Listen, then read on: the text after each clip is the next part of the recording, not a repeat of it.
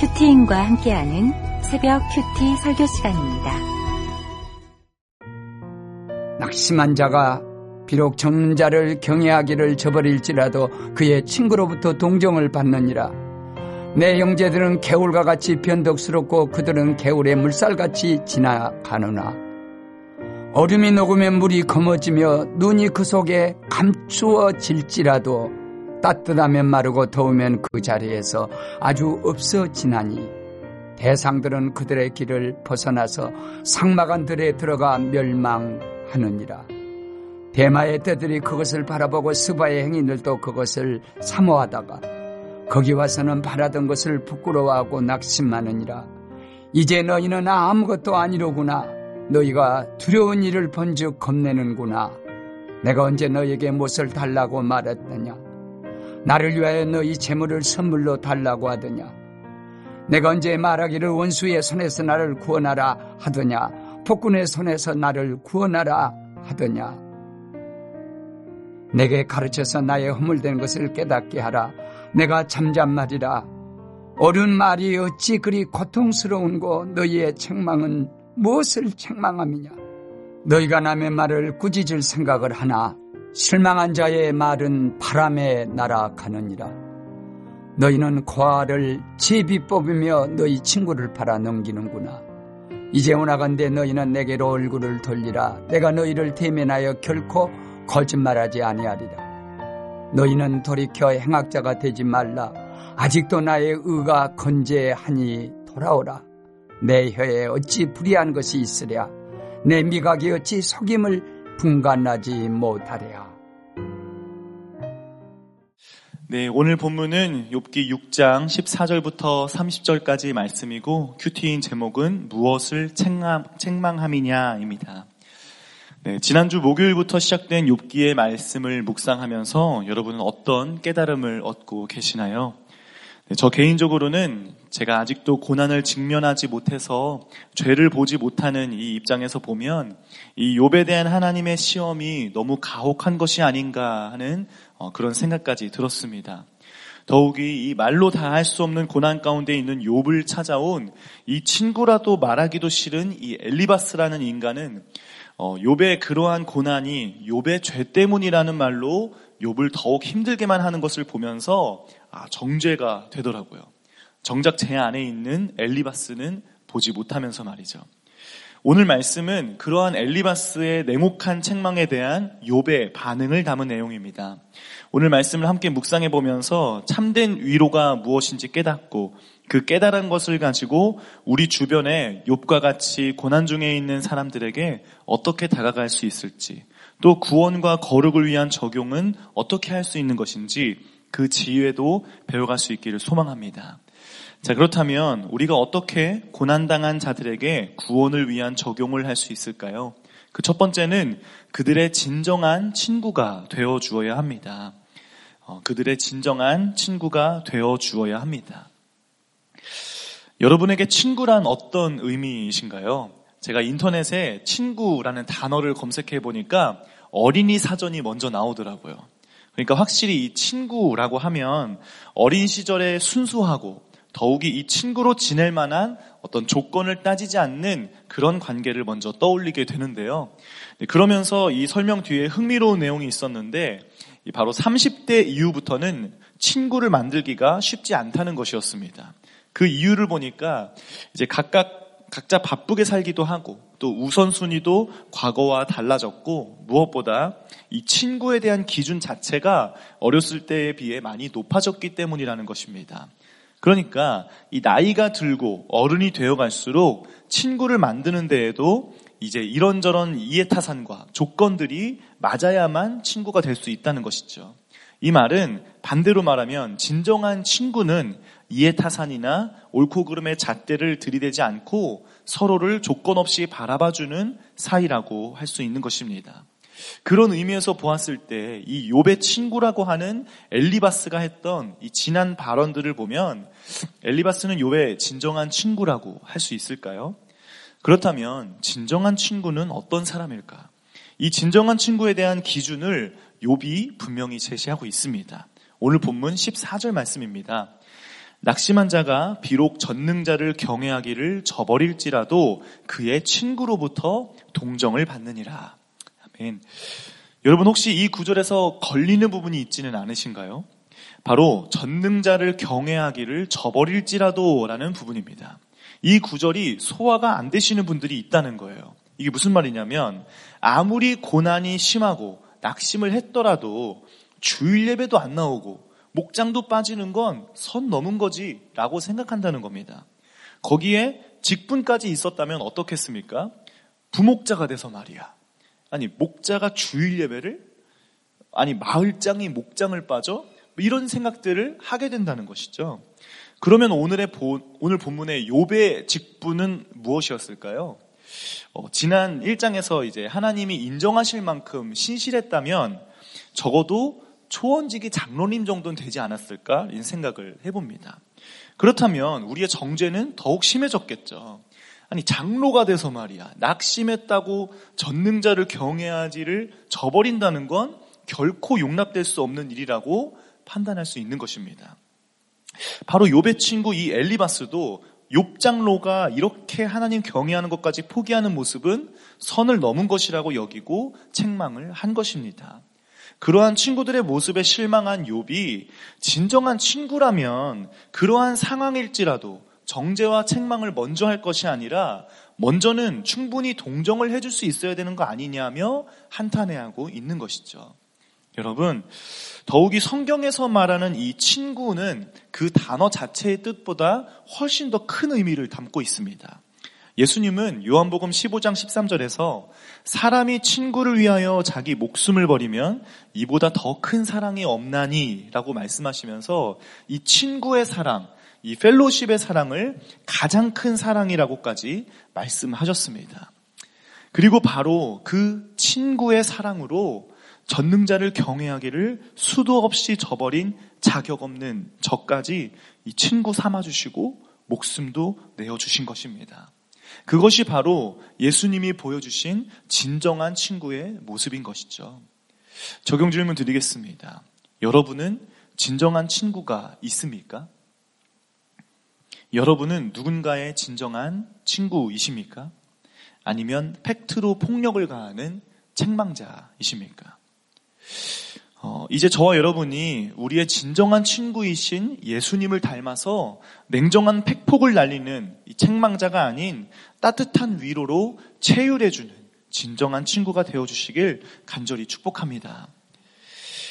어, 하지만 이 하나님을 경외하기를 저버린 자들을 보면서 그저 사랑과 동정으로 위로만 해주면 되는 것일까요? 고난으로 인해 낙심했다고 해서 교회도 안 나오고 목장도 안 나오는 분들에게 그럴 수도 있다. 그 마음 안다. 얼마나 힘들겠나 하는 말들로 위로만 해주는 것이 또 적용의 전부는 아닐 것입니다. 더욱이 오늘 욥과 같이 이 신실했던 성도이고 특히나 직분자였다면 옳은 책망의 말도 할 수 있어야 되는 것이죠. 그렇다면 한 발 더 나아가서 우리가 어떻게 고난당한 자들에게 구원을 위한 적용을 할 수 있을까요? 그 두 번째는 책망도 이해 타산이 아닌 구원을 위한 것이어야 한다는 것입니다. 이 책망도 이해 타산이 아닌 구원을 위한 것이어야 합니다.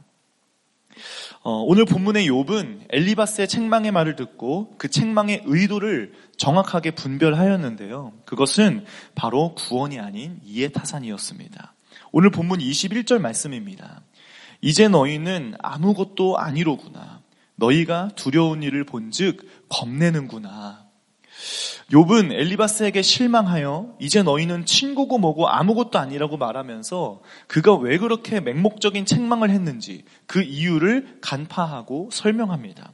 그것은 바로 욥에게 닥친 그 징벌이 자신들에게도 닥칠까봐 겁을 내는 것이었습니다. 더욱이 22절과 23절의 말씀을 보면 욥이 자신들에게 손해를 끼칠 요구를 하거나 도움을 요청할까봐 어, 미리 선을 그을 의도로 이렇게도 냉혹한 책망을 한 것임을 알 수 있는 것입니다. 그런데 여러분, 사실 이 엘리바스의 그 책망들이 틀린 말은 아니었습니다. 고난의 때에 더욱 하나님을 찾으라고 하는 것, 그리고 징계를 업신여기지 말고 이 환란을 통해 구원으로 이끄시고 더욱 풍성하게 회복시켜 주실 주님만을 바라보라고 하는 것은 이 고난 중에 있는 성도들이 기억해야 할 옳은 말들이긴 하거든요. 하지만 그 말들이 옳은 말이라는 것을 알고 있음에도 불구하고 그것이 욥을 진정으로 위로받게 하고 살리는 말이 될 수 없었던 이유는 엘리바스의 말들이 욥의 구원과 거룩을 위한 이 애통하는 마음으로 체휼해 준 마음이 아니라 이 일로 인해서 자신들에게 닥쳐올 어떤 후폭풍이나 손해를 끼치지 않을까 하는 이런 이해타산의 마음으로 전한 말이었기 때문이었습니다. 이러한 생각을 뒷받침해주는 결정적인 욥의 반응이 바로 25절입니다. 옳은 말이 어찌 그리 고통스러운고라는 말이죠. 엘리바스는 분명히 옳은 말을 했습니다. 신학적으로 그 문장 자체만 보면 전혀 문제가 없는 말들이었죠.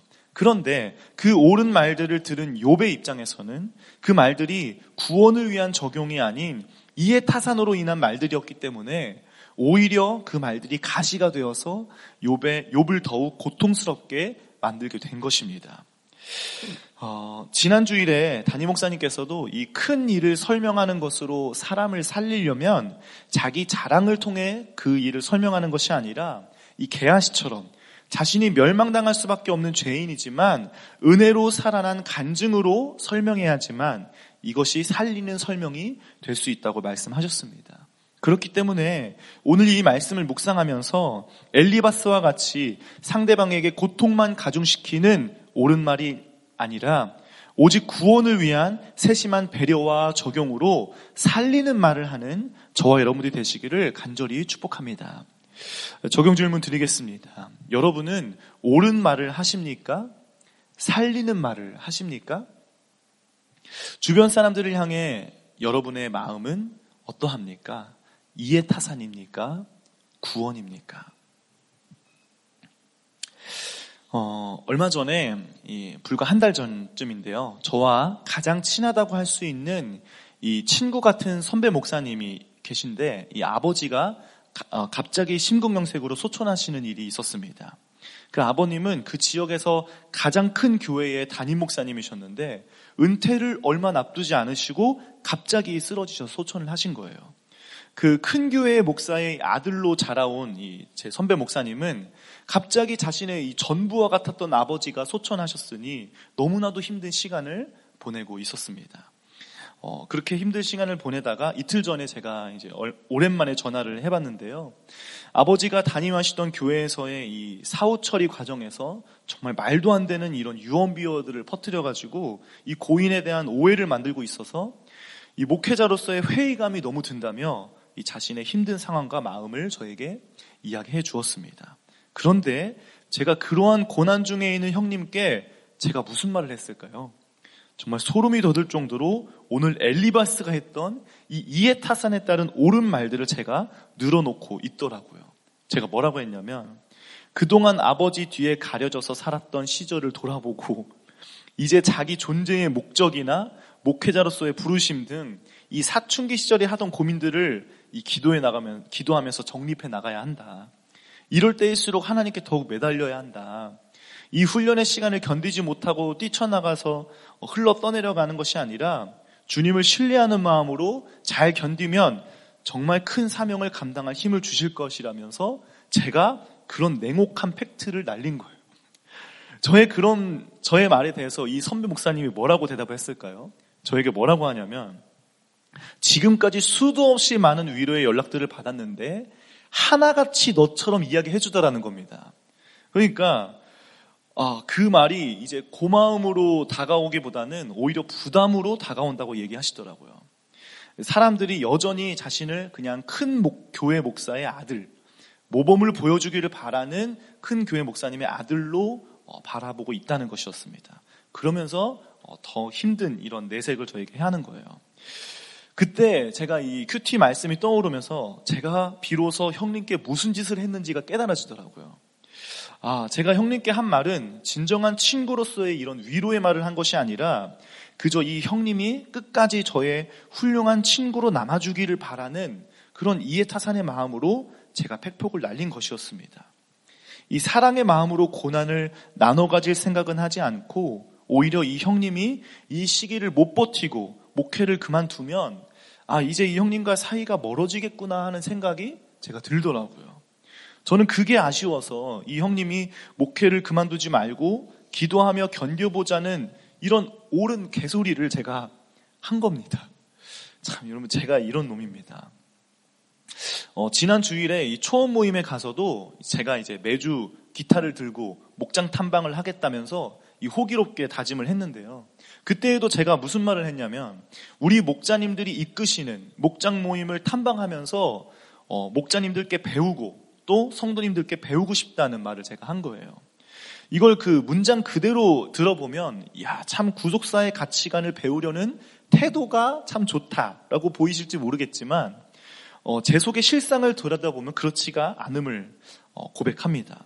저는 성도님들의 어려운 가운데서도 이 결단하셔서 오픈하시는 그렇게 나누시는 그 고난과 그 상황들을 듣고 진정한 친구가 되어서 체휼해주고 함께 울어줘, 울어주 고자 한 것이 아니라 성도님들이 그렇게 고난들을 나누실 때 그 고난들을 어떻게 통과하고 계신지 또 그 고난들을 어떻게 해석하고 또 해결을 위해 어떠한 적용들을 하고 계신지 저는 그것들을 듣고 그것에 대한 정보를 얻고 메모를 하면서 제 것으로 만들기 위한 이런 철저하게 이기적인 생각으로 탐방을 하겠다는 것이었음이 오늘 말씀을 묵상하면서 깨달아지더라고요. 어, 생각해보면 이 목장 탐방뿐만이 아니라 저에게 맡겨진 모든 사역에 대해서 저는 영혼 구원이 아닌 이해타산적인 계산으로 사역을 하고 있었던 것은 아닌가 이런 생각을 제가 해보게 되었습니다. 어, 이것은 구원을 위해서 어떤 때에는 이 사랑을 담아 온, 옳은 책망의 말도 할 수 있어야 하는데 저는 제가 이 그로 인한 오해나 욕을 먹기 싫어서 해야 할 말도 하지 않는 모습으로 나타나기도 합니다. 여러분, 이런 제가 진정으로 사람을 살리는 찬양을 하고 사람을 살리는 큰 일을 설명할 수 있을까요? 어, 이에 대해서 이제 마지막으로 우리가 어떻게 고난당한 자들에게 구원을 위한 적용을 할 수 있을까요? 그 세 번째는 나도 죄인임을 인정하고 돌아가야 합니다. 우리가 고난당한 자들에게 구원을 위한 적용을 할 수 있는 것은 나도 죄인임을 인정하고 돌아가야 합니다. 오늘 본문 28절 이하의 말씀들을 보면 친구들을 향한 욥의 간절한 호소의 내용이 나옵니다. 28절과 29절 말씀입니다. 이제 원하건대 너희는 내게로 얼굴을 돌리라. 내가 너희를 대면하여 결코 거짓말하지 아니하리라. 너희는 돌이켜 행악자가 되지 말라. 아직도 나의 의가 건재하니 돌아오라. 여러분 이 말씀을 공동 번역으로 보니까 더 절절하게 이 표현을 해 놓아서 제가 읽어 드리겠습니다. 제발 이리로 얼굴을 돌려주게. 자네들의 얼굴을 쳐다보며 속이기야 하겠는가? 돌아와 주게. 너무 억울하게 대하지 말게나. 어서 돌아와 주게. 나에게는 아무 잘못도 없다네. 여러분 이것이 그 극심한 고난 가운데 있는 욥의 심정 그리고 우리 주변에 고난당한 성도님들의 마음이라는 것이 이해되십니까? 아마도 지금 이 욥과 같은 말할 수 없는 고난 가운데 계신 분들이라면 이 욥의 심정이 너무나도 잘 이해가 되시겠지만 또 엘리바스나 저와 같이 이 자기 죄를 보지 못하고 이해 타산으로만 이 말씀을 들으면 아, 이 고난당한 자들을 바라보는 사람들을 어떻게 해야 할까요? 방금 읽은 본문에서 이 돌이키다에 해당하는 이 히브리어 슈브는 어, 한 걸음 물러서다, 방향을 선회하다라는 뜻을 지닌 말입니다. 왜 욥은 여기에서 친구들에게 이 한 걸음 뒤로 물러나 줄 것을 요청하고 있는 것일까요? 그것은 욥의 친구들은 재앙은 재앙은 반드시 죄의 결과로만 온다고 생각하고 거기에서 한치도 벗어나서 생각할 줄 몰랐던 자들이기 때문입니다. 그래서 그들은 위로받아야 할 욥을 오히려 정죄하고 비난하면서 옳은 말로 몰아, 몰아붙이는 그런 실수와 잘못을 범한 것이죠. 그러기에 욥은 그렇게 자신의 고정관념과 선입견에 사로잡힌 친구들에게 한 걸음만 뒤로 돌이켜서 자기 자신을 돌아보고 또 나를 다시 바라봐 달라고 호소하고 있는 것입니다. 그렇다면 여기에서 우리로 하여금 한 걸음 뒤에서 자신을 객관화해서 생각해보고 자신이 어떠한 선입견에 갇혀 있는지 돌아볼 수 있을까요? 그것은 바로 매일매일 들려주시는 큐티를 함으로 가능하게 된다는 것입니다. 우리가 매일 큐티를 해야 하는 이유는 이 엘리바스나 저와 같이 저도 모르는 자기 스스로도 모르는 고정관념과 이 선입견에 매여 살아가는 자신을 풀어 해방하기 위해서입니다. 그것도 내가 내 생각에 의해서가 아니라 하나님 뜻과 매일매일 주어주시는 하나님의 말씀에 의해서 말이죠. 그리할 때 우리는 그동안 자신이 어떤 고정관념으로 사로잡혀 있었는지 발견하게 되고 또 회개함으로 돌아갈 수 있는 기회를 얻게 되는 것입니다. 그렇게 고정관념과 선입견에 사로잡혀서 우리가 범하는 실수와 잘못을 조금씩이나마 줄여나갈 수 있는 것이죠. 어, 제가 그 친한 형님에게 했던 잘못을 깨달을 수 있었던 것처럼 말이죠. 뿐만 아니라 점점 인간적인 생각에서 벗어나서 하나님의 뜻과 하나님의 마음으로 영혼을 바라보는 시각까지 우리의 말씀으로 어, 갖게 될 줄로 믿습니다.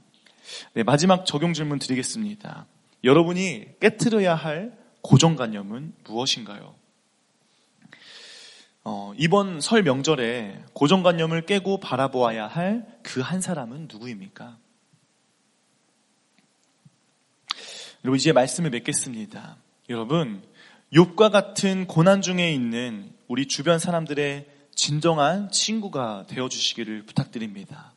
그리고 낙심하여 교회를 떠나 있는 분들이 계시다면 그분들에게 이해 타산적인 책망이 아니라 구원을 위한 적용으로 한 걸음 한 걸음씩 다가갈 수 있기 바랍니다. 더욱이 이 선입견으로 판단하지 않고 나도 하루하루의 말씀 없이는 어쩔 수 없는 죄인임을 인정하며 친구에게로 또 주님께로 날마다 한 걸음씩 돌아가는 저와 여러분들이 되시기를 간절히 축원합니다. 우리 함께 기도하시겠습니다. 사랑의 하나님, 저는 사랑이 아닌 이해 타산으로 철저히 계산된 사역만 하려고 했던 죄인입니다. 저의 사랑 없음과 엘리바스와 같이 맹목적인 책망으로 사람들을 정죄했던 죄를 고백하오니 불쌍히 여겨 주옵소서. 오늘 욕과 같이 말할 수 없는 고난으로 힘든 날들을 보내고 있는 성도님들을 찾아가 주셔서 그 상한 마음을 위로하여 주시고 함께 울어줄 수 있는 진정한 친구를 보내주셔서 넉넉히 그 고난과 그 시간들을 통과할 수 있도록 힘을 더하여 주옵소서. 늘 한 영혼의 구원을 위해 애통하는 마음으로 기도하시는 담임 목사님의 영육을 강건하게 붙잡아 주시고 입술에 기름 부어 주셔서 모든 성도들의 진정한 친구가 되어 큰 일을 설명하는 사명을 감당할 수 있도록 붙잡아 주옵소서. 이 나라를 위해 기도하오니 생명이 지켜지는 나라 되게 하시고 특별히 이번 총선을 통해서 하나님을 두려워하는 위정자가 세워질 수 있도록 역사하여 주옵소서. 이 모든 말씀 예수님의 이름으로 기도합니다.